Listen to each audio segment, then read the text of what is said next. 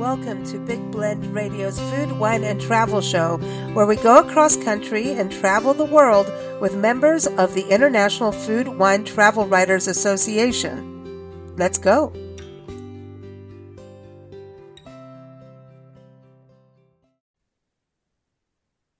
Welcome, everybody. Today, we're going to be talking about Amtrak travel. Really, this is something a lot of us have done. Cruise lines, we've done trains, rail travel. We love that, too.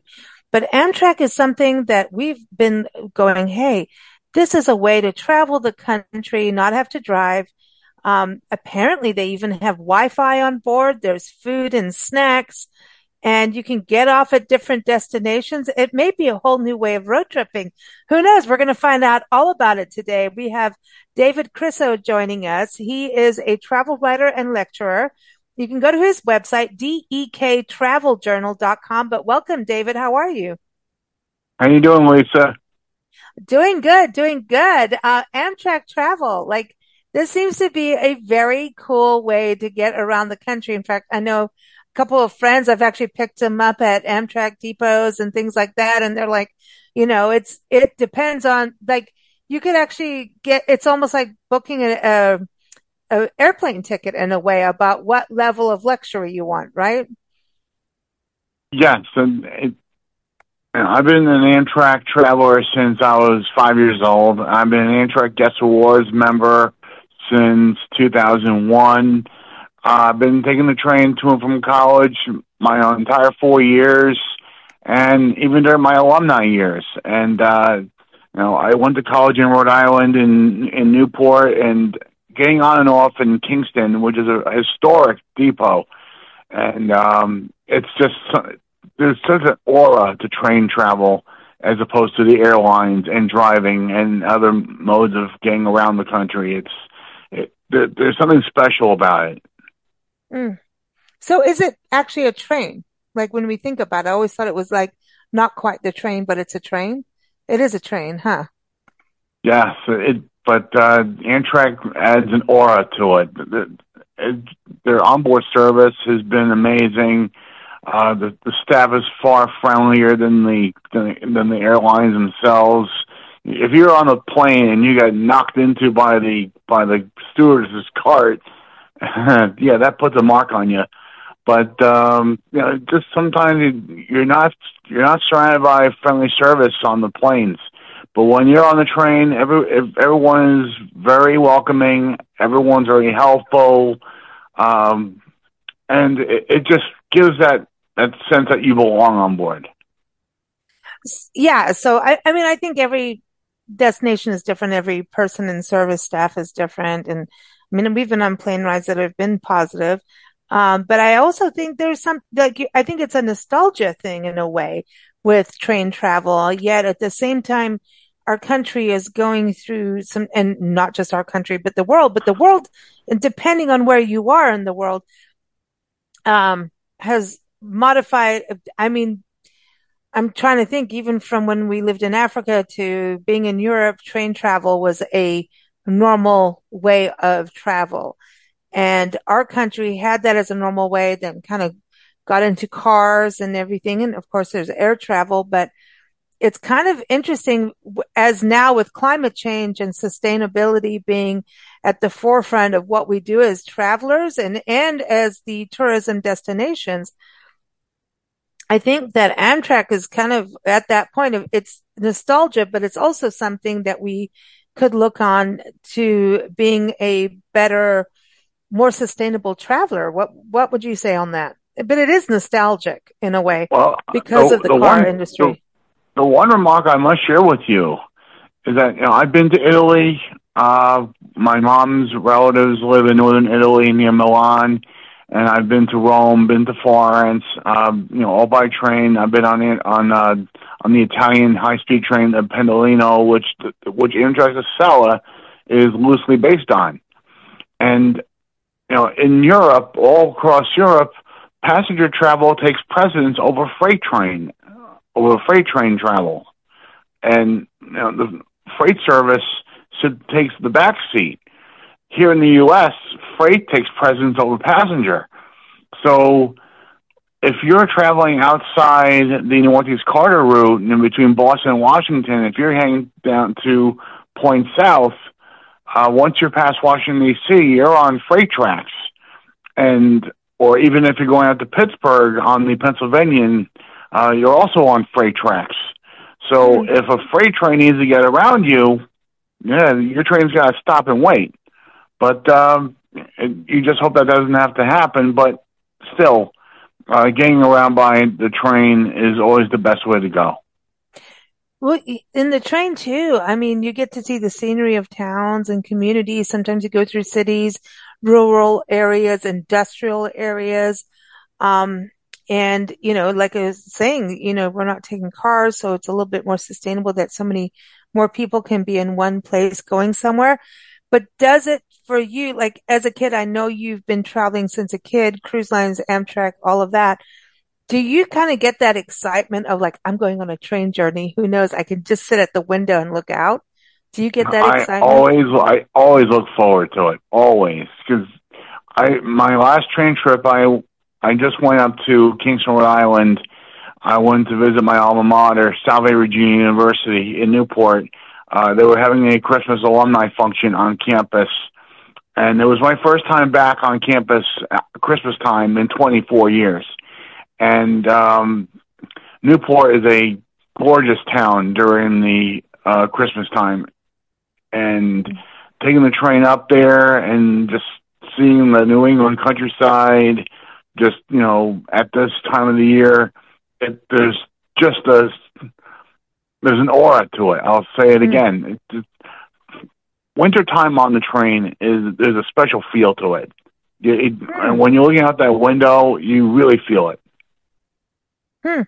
That's interesting. And then when you think about, too, getting to the destinations that you're going to hop off of, I think it's a little easier now. I mean, you got to think back in old school rail days. And I always talk about it because I know people who are into trains and train travel.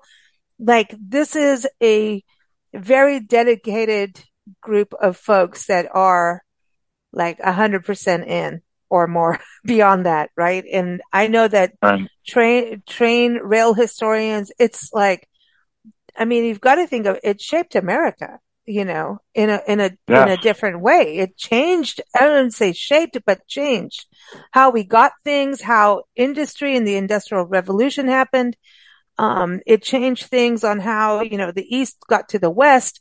I mean, even our national park system that we have today wouldn't be in existence without rail because of the artists like Thomas Moran, who had to take his paintings across the country back east to show people, hey, this is what we are seeing in Yosemite and Yellowstone, and took these giant paintings and was only by rail to get there, that he could show those. And it was, you know, because photography wasn't that quick at that point. You know what I mean? It's not like what we have now.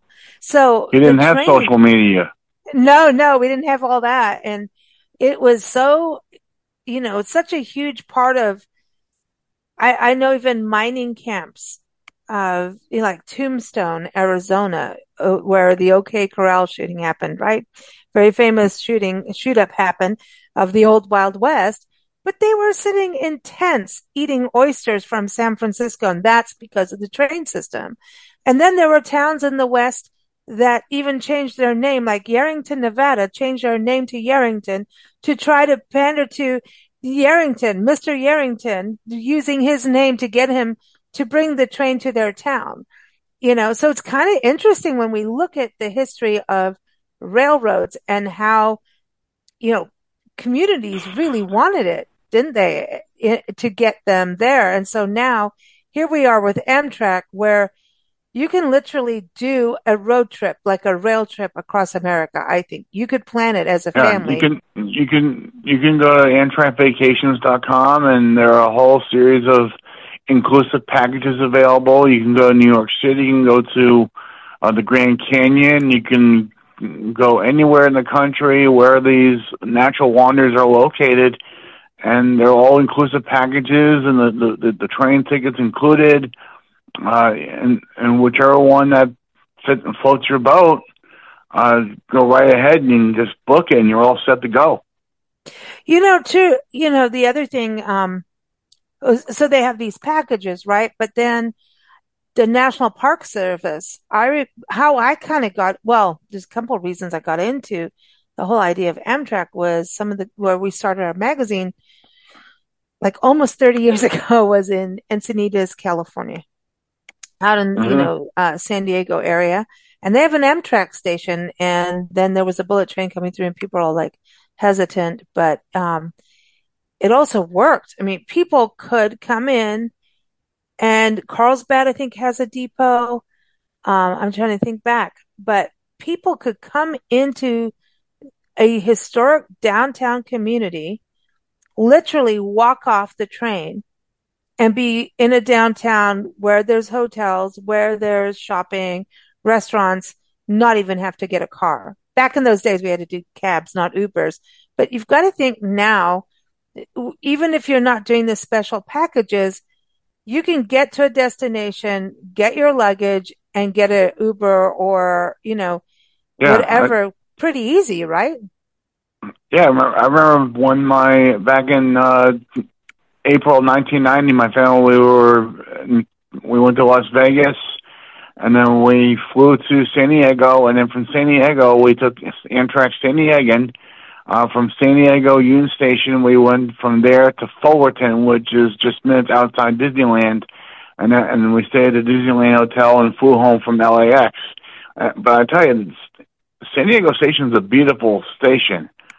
That was a station I've never seen in a long time. It's one of those Spanish-themed mm-hmm. stations of the West.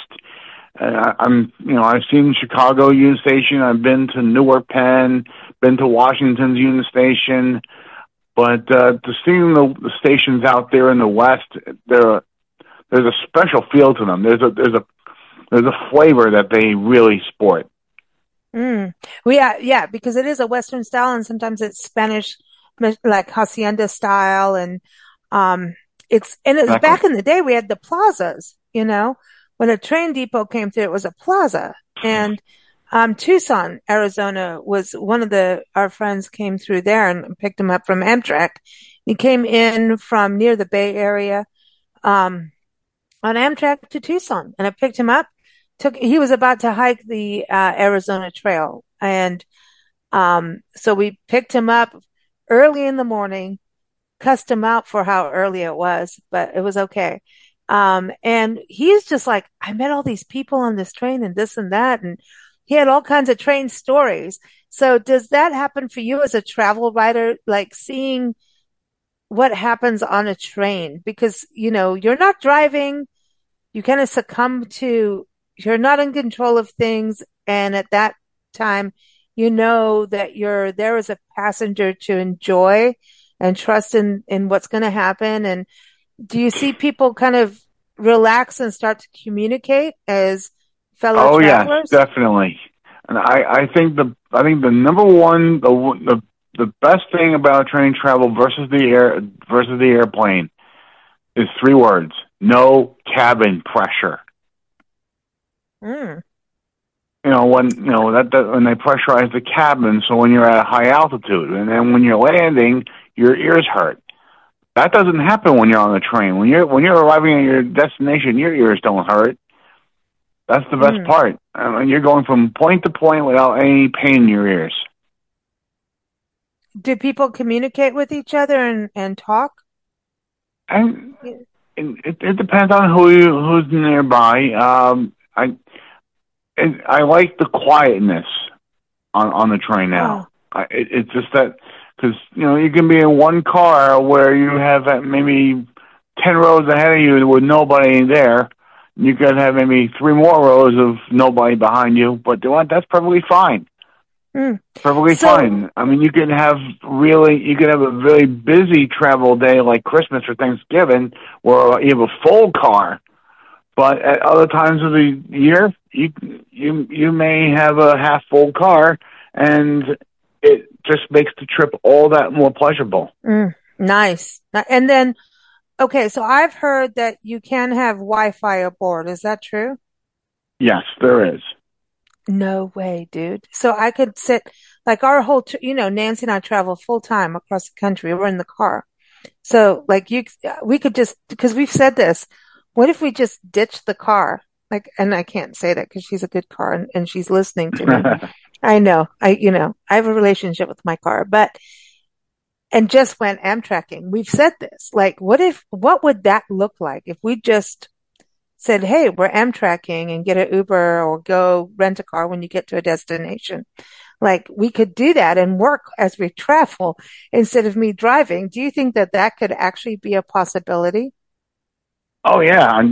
I can't doubt that, because some time ago I had this grandiose idea of a coast to coast and back journey that I had in mind, taking the Lake Shore Limited from New York City, Penn Station to Chicago overnight, and then getting off at Union Station, Chicago, switching over to the Southwest Chief to go from Chicago to Los Angeles, and then possibly stay overnight in L.A., and then take the Coast Starlight from L.A. to Seattle, and then get off in Seattle, stay overnight again, and then take the Empire Builder and go Seattle, Chicago, and then stay overnight again in Chicago, rest the legs a little bit, and then go from Chicago to Washington on the Capitol Limited, and then once arriving in Washington, take a Northeast Regional or a Acela train back to Newark, New Jersey, which is near my home. So it's like a 10-day trip. Wow. Because I was looking at going like, we go through all kinds of hurdles on the road. And then it's like, hey, you're on there, but what are the facilities like? Okay, because you have two posts on your site right now that people can go read just on the food and drink. I mean, you can have your wine and your cheese on the Amtrak. I'm just saying, from what I can get right from David's articles, you can go to dektraveljournal.com. So, like, we can be well fed and wined on the Amtrak, right? Yes, the cafe cars, the cafe car has an extensive menu, and my personal favorite is the cheese and cracker tray. And you can chase that down with a small bottle of Cabot or whatever wine selection they have, or one of their beers on board, and you got it made there. Or choose from a whole series of sandwiches that they have on the menu. My other suggestion to Amtrak passengers out there, if you've not been. If you've ever been traveling on any other route, like on the Vermonter, or if you're going on a really long, all-day, long-distance run, okay, the cafe car doesn't have to be your best friend the whole time. What you should do is pack additional nourishment.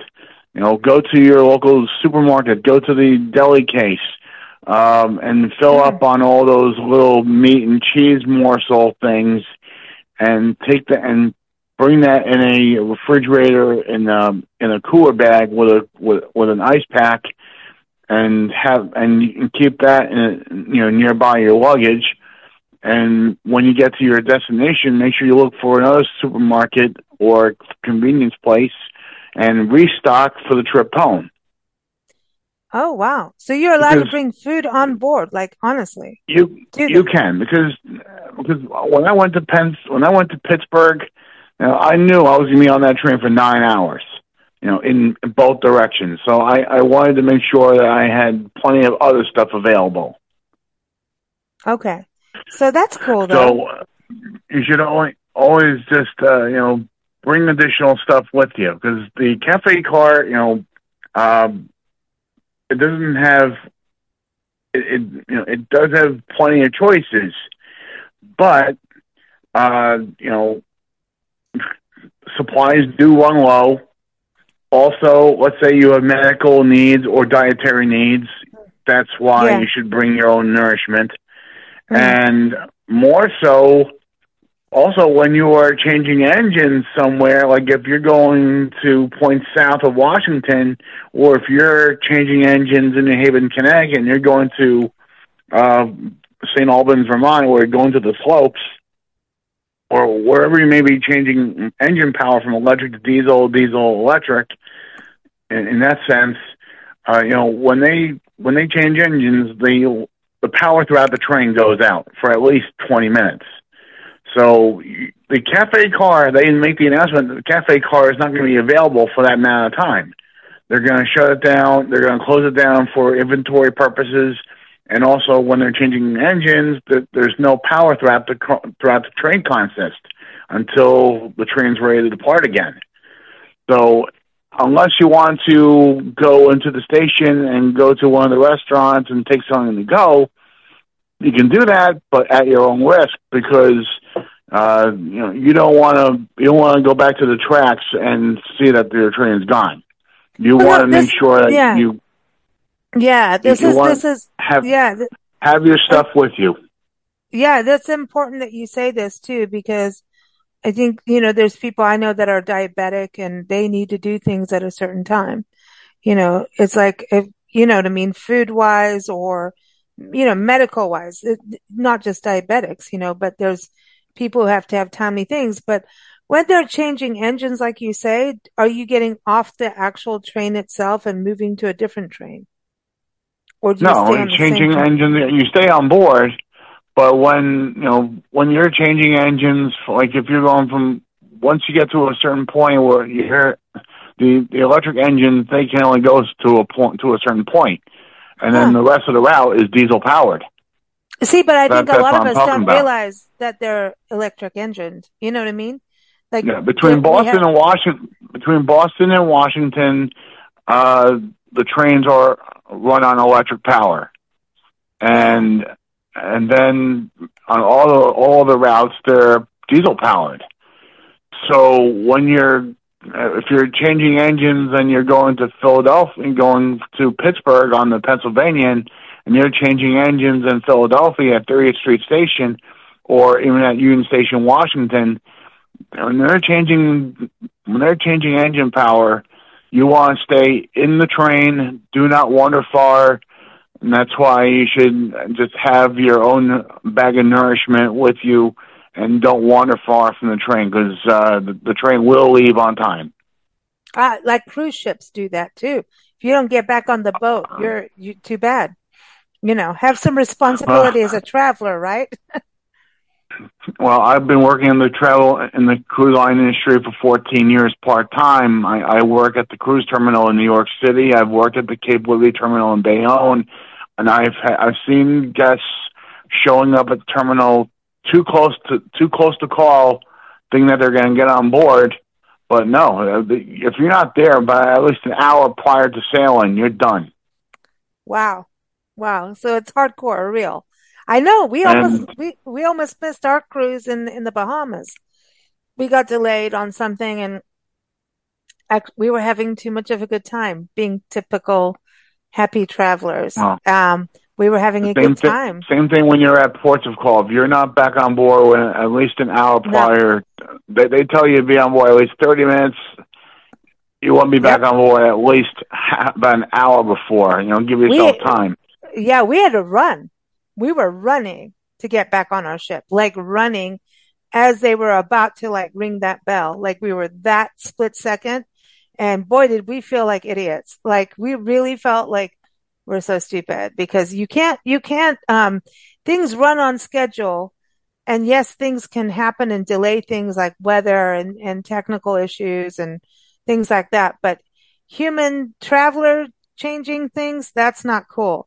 They're not going to, because the whole system derails. It's a, I don't like to say that word. That was not the right word, but it is a ripple effect, because everything has a system, especially on the rails, more than anything, because there's only so many rails, right? So if you delay one train, the next train is delayed, right? So it kind of has that ripple effect.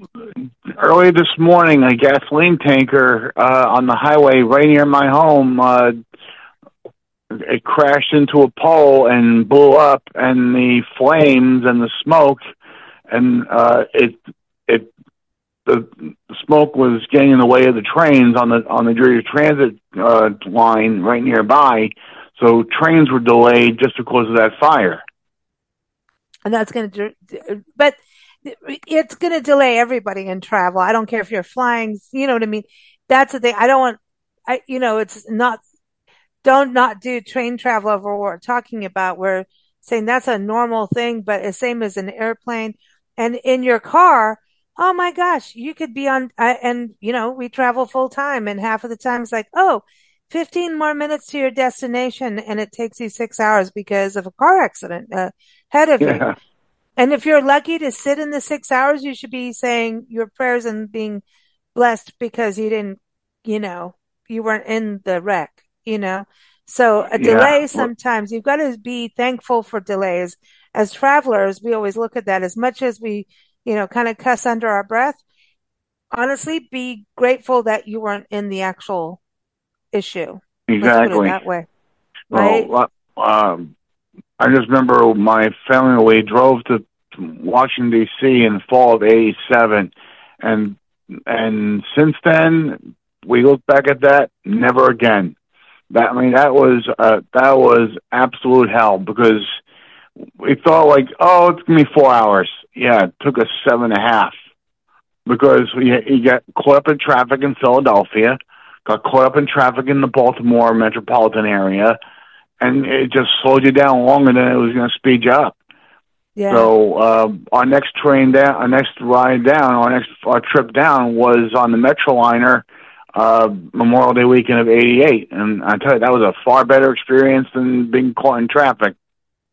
Yeah, at least you're cozy. That's the thing, you're cozy. You know, if you're on a train, you're kind of you've got like you're set up, you're cozy. Versus packed up in a car, you can't go to the bathroom. Let's just be real. If you're in a car, if you're saying, I've seen some weird stuff on the road, and you know, and all of a sudden you think, oh, I got to go to the next rest area, or I got to go pee at the next gas station. Well, guess what? Now you are going to sit in a delay, and you're sitting there and you're going, how long can this last? On a train, you can at least go to the bathroom, right? you know, that's, I know that sounds funny and weird, but listen, as travelers, we deal with this kind of thing because it's not like you're at home. You can't just get up and go to the bathroom. And that's the reality of travel is being, I know people are going, why are we talking about this on the air? Well, it's real. It's absolutely the fun part is when you're using the restrooms on board, you have to sort of learn how to keep yourself still. Oh, on the train? Because when you're going over switch points or what they call frogs, you know, those vibrations can kind of cause you to lose your footing a little bit. So you gotta try to keep your footing and keep your aim. Well, I think for you guys, that's going to be a little harder than us ladies. But then at the same time, that's funny because it is true. But that's the joy of travel, right? Is having you've given me the giggles for the day now, David. Like, seriously, what got you started in? I mean, obviously you and your family growing up, you've done a lot of travel, be it train travel, cruises. But what led you to go, hey, I'm going to start writing about this and, you know, being a speaker? What led you into that arena? It all started in August 2011. I remember being a member of Amtrak's Student Advantage program when I was in college. And as long as you're a member, you get 10% off on your ticket fare if you're a college student. So it was August of that year. I thought of, you know, college, you know, the high school kids, they just graduated. They're heading to college for the first time. They need to know about this program before they go spending top dollar on their fare. They should know about this program so that way they could save on every trip that they make to and from home. Mm. So I wrote this story for my hometown's newspaper called The Observer. It's no longer around, but the story was a smash hit, and everybody around town was talking about it. And everyone when I was going on a walk, and everyone's like, "Hey, look, it's a journalist." Oh. So everyone read that story. Everyone who was subscribed to the Observer around my town, everyone was saying, "Nice work, dude." So people got I kind of opened eyes on that. Yeah, it kind of let you know where your some worth, value of what you put out there, because you were helping people, and so you obviously got value of. Helping people through writing and letting them know insights and knowledge about it. But it seems that you've been a fan of Amtrak for almost your whole life. I mean, it seems to run in your body, literally. It all started with my dad went to college in the D.C. area. He went to the University of Maryland for undergrad, and then he got his medical degree at Georgetown. And then, back in 1984, I believe, my parents took my brother and I to Washington for the very first time. And I tell you, it was a wonderful experience. And I remember that very morning, we were at Newark Penn Station here in New Jersey. And just before our train pulled through, one of Pennsylvania's old GG1s rolled through the station. And it was a happening. Mm. It was just...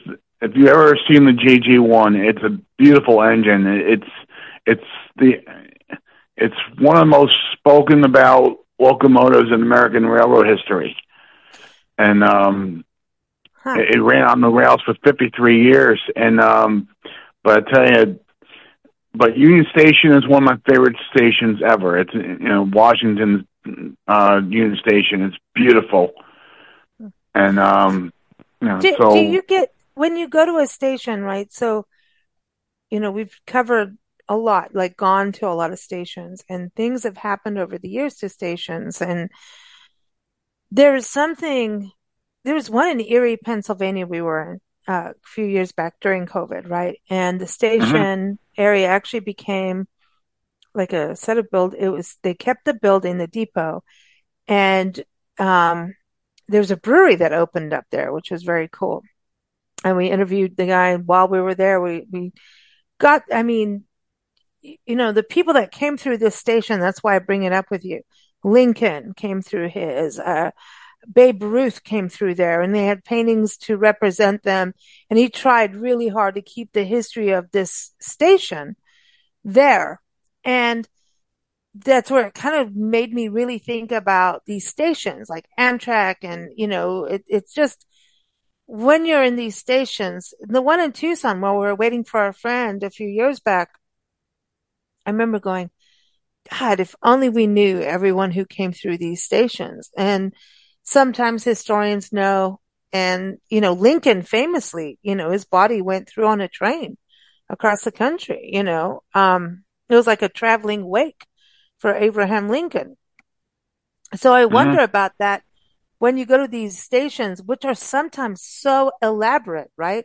The architecture, like in the West, it's more like the mission style of what the West is. And then you've got also the history of like the Harvey House girls and hospitality. So we've got this hospitality, like these stations represent tourism throughout these years, right? This history, it's the history of tourism and hospitality. The Harvey House girls to me are like a whole other fascinating history of that. But like when you're in these stations, do you think about who walked through these stations at times in history? Like that nostalgia? Not much, but I tell you, I'm being at Kingston Station. I have memories of the station when I first saw it, when I was a freshman in college. The place was an absolute dive. It was gaudy. It was skeevy looking. It was run down, and then they finally started. They started renovations on the station itself, and that's when they started reconstructing the whole northern area, the Northeast Corridor, and to get that line electrified for the when the Acela was coming around, and so they revitalized the station. It looks beautiful now. And you can finally sit in the waiting room. Back then you couldn't. It was disgusting. But One other station that really I urge anyone to visit is New York City's New Penn Station, the Moynihan Train Hall. If you ever visited New York City, you know, in the old Penn, in the Penn Station that, you know, after they tore down the old Penn Station, that which was built in 1913, and it was torn down in the mid-'60s. But then from that point on, you know, the station that was there for 53 years underneath Madison Square Garden, it was gaudy, it was crowded, it was cramped. It didn't feel like a station at all. It was just, wow. It was just a joke. Everyone, are you kidding me? This is what they envisioned. Well, finally, in January 2021, they completed the new station, which is in the old Farley Post Office right across from Madison Square Garden, and it's a train station. Finally, it's a train station that New York is long overdue for.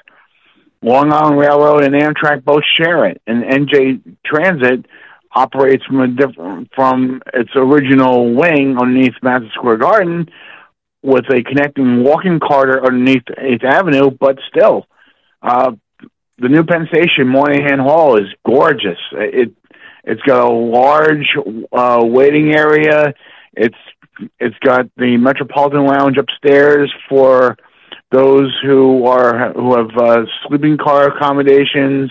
It's like a first class lounge for all sleeping car and first class passengers on Acela, with a full service buffet, a cash bar, charging stations for electronic devices, luggage storage space. Oh my God, Lisa! I visited this with my brother not long ago. Wow, cool. That is a station that what a station should be. That's cool to hear. Yeah. It's a train terminal with all the modern luxury you imagined. I think it's important, and I think we want Wi-Fi everywhere as travelers. We want Wi-Fi, you know, because honestly, if there's no Wi-Fi, half the time you don't have data either. That's what I've learned. It's like your phone doesn't work if they don't put a tower in there. So is connectivity good when you're in these, you know, depots and waiting for your next train? Is the connectivity usually okay? I mean, it's basics. You know, I'm not saying that we should be able to. It's not the Hope Diamond, but you're getting decent service. That's what I'm saying. At least to just get by, check a couple emails, that kind of thing. I'm not saying, hey, we're going to produce a major video or something on a train, but I kind of find it fascinating. I mean, now, do you watch train movies, like movies with people on trains? I had a whole collection. I used to get. I knew it.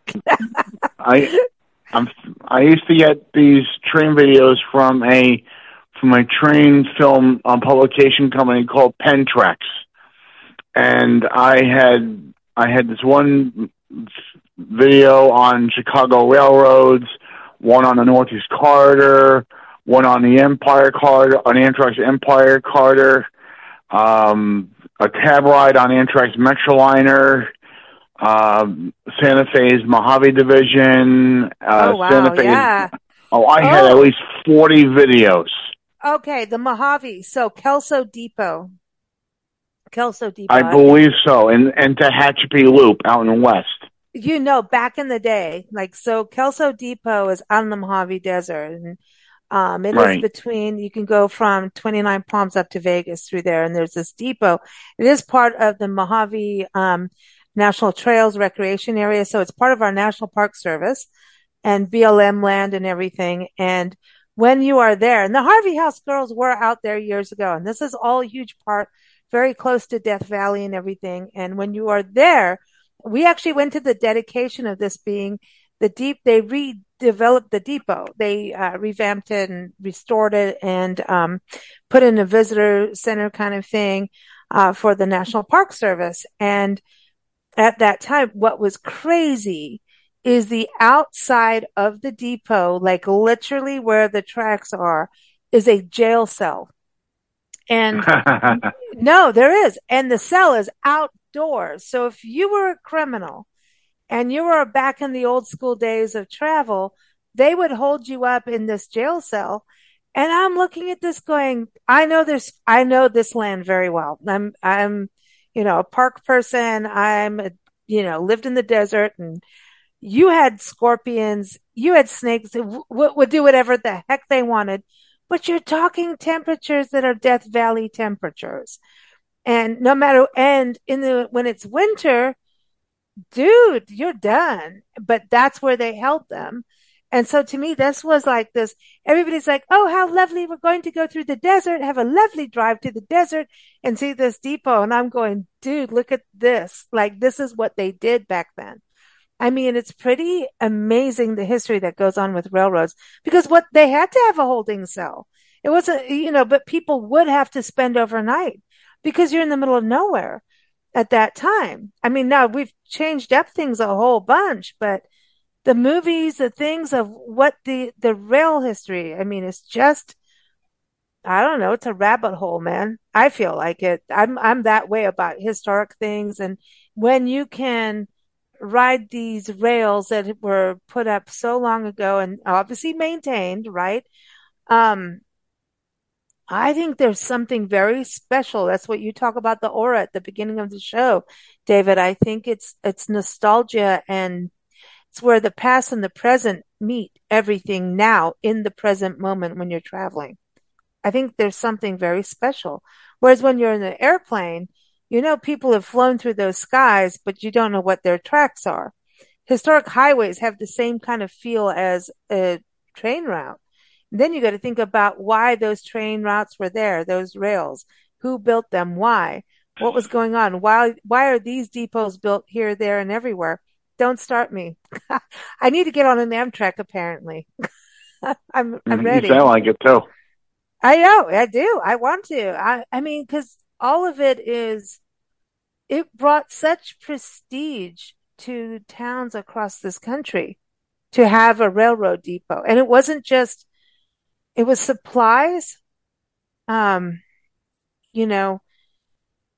supplies and, God, when you think about even the mining towns of the West, that's how the ore, that was one of the prime reasons of rail, was the ore in the West, all the minerals and the, the gold and the silver and all of that. And then it was, people and everything. But I mean, when you think about what it is today, and now you can be sitting on Amtrak, having a glass of wine and eating some cheese or snacks and whatever and looking at beautiful views and not having to drive. I'm like, that's pretty darn cool, don't you think? I know you think that. It is. Absolutely amazing. So where's your next destination on an Amtrak? Well, right now that is up in the air. For some time, I was talking about going to Savannah, Georgia, but that maybe have to hold up. And again, I'm not sure. But it all depends on what the magazines think about my story pictures that I sent them. Passenger Train Journal. They wanted me to do a trailblazer piece on Amtrak's Palmetto from Newark to Savannah. That's one thing, but I'm pitching stories about the Georgia Queen Riverboat. Also, there's a new haunted attraction in Savannah called Savannah Underground. It's a theatrical reenactment of the darkest hauntings from around town. Oh wow! And that whole area is haunted. It is. Savannah is haunted. Yes, and there's also a relatively new haunted tour called Dead of Night, which. You visit some of the darkest haunted places around town. Mm. So cool. that's what I'm hoping to get some responses on. But it's all predicated on time. Yeah, well, that's the way that the world of a travel writer, right? And that's part of why we do these shows too. And I love what the International Food Wine Travel Writers Association does for journalists and for the destinations. How long have you been a member? With Amtrak Guest Awards? No, IFWTWA, the International Food Wine Travel Writers Association. Oh no, I've only been a member since 2022. Oh, okay, cool. And so, have you done any of their webinars or anything like that? No, I have not. I was supposed to do a story on a restaurant in Savannah called Alligator Soul, which their menu selection features alligator meat in much of their entire food selection. Wow!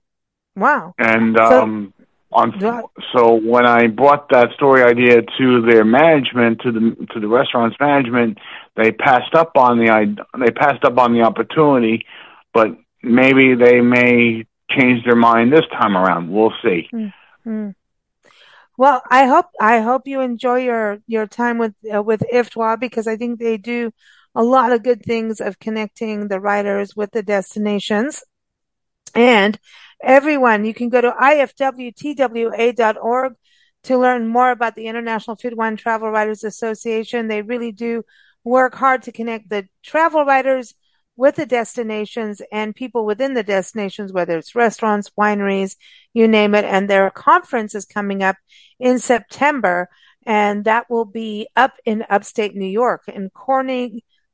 Can we take a train there to upstate New York from your area? They're going to be in Corning and up in Finger Lakes area. So is there an Amtrak? I guess so. There's got to be. I know it's like near Buffalo, Rochester. Yeah. So you got it's doable, and I mean you got the Erie Canal out there too. So if there's a canal, that's between Albany. Actually, the best place to reach the Erie Canal is around Buffalo. There. Mm. Well, everyone, keep up with Dave. Go ahead. You there? Yeah, I'm here. Because the Erie Canal empties into Lake Erie right around there. Mm-hmm. And normally when there's a canal, there's going to be a train. I think there always seems to be, like, if one transportation route is there, it breeds another one, you know. I don't know why, because it, you know, it's like, oh, we got one, but now it's like, oh, it worked. Let's do two. So there always seems to be a train if there's a boat thing. I don't know. Just seems like that. But I didn't build any of it. You know, I really respect the way you're traveling with this. I think it's great. The other thing before you go, David, I wanted to say is I think that Amtrak allows people that have limited accessibility to travel. I think that's also another thing to touch on for travelers, right? If you're elder, maybe even with kids, this could be an easier way of travel, right? Well, I tell you, it should not be an issue. Amtrak has done a lot of improvements to stations to make them more accessible to the elderly and the handicapped. I know Amtrak has built a brand new station in Buffalo. Their old Exchange Street station used to be a ground platform. They tore that down. They built a brand new state-of-the-art station there in downtown Buffalo. That way, when the train comes in, it's a high platform you walk right on. No more having to stoop up and down.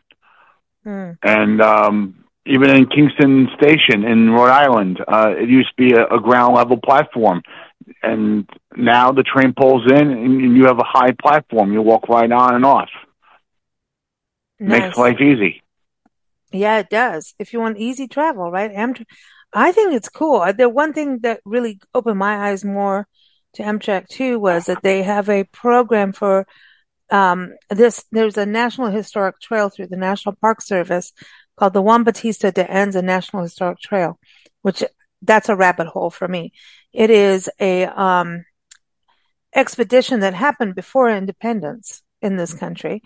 Mm-hmm. And it was when Juan Bautista de Anza took over, he was a conquistador from Mexico and took over for his dad it was conquering, you know, Spain wanted in. And he led 200 people on foot from 600 miles through Mexico into Tucson, Arizona area and all the way up to San Francisco on foot. There was only one death, and that was a lady during childbirth, and that was right outside Tucson. Wow. At San Xavier del Bac Historic Mission. They walked across the desert. They crossed over the lower Colorado River. I've been to just about every spot now. It's like I said, it's a rabbit hole passion project. But that's how we got the city of San Francisco. He claimed it, the Presidio there. And it's just, there's such multicultural history that we have. This is a National Historic Trail. And in certain months, Amtrak actually has park rangers do part of that trail. Park rangers are on Amtrak doing actual presentations on Juan Bautista de Anza and the expedition, which I think is pretty cool that they do that, because that is pretty cool, Yeah. So the Park Service gets involved in these excursions, which is pretty cool if you don't want to drive the whole thing. And I've gone down weird dirt roads and all kinds of things, which that's personally, I love that. But honestly, if you want to really explore the history, and you can have park rangers who know that history way better than any of us could, I've always wanted to do that. Like, that's on my bucket list.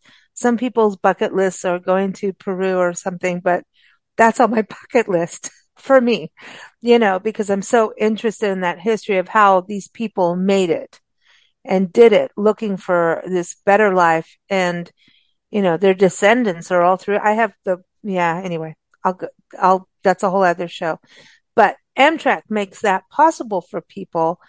And I think that's pretty amazing that they partner with the Park Service that way, the National Park Service. So anyway, everyone, keep up with David. Go to his website and follow his stories at dektraveljournal.com. Again, the International Food, Wine, Travel Writers Association, IFWTWA, is IFWTWA.org. And keep up with us at bigblendradio.com. Thank you so much, David. It's been a pleasure. It was a true pleasure, man, to talk to you all out there. Do keep on going to my website and just keep informed. I had a new article just about every week. Awesome. And he does. Go look at it. And are you on social media for folks too? Yes, I'm on LinkedIn, I'm on Twitter, and I'm also on Facebook. I have a personal page there. Okay. Well, thanks so much, David, and happy travels to you. You have a great night, and feel better now. Thank you.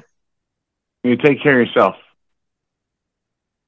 Thank you for listening to Big Blend Radio's Food, Wine, and Travel Show, featuring members of the International Food, Wine, Travel Writers Association.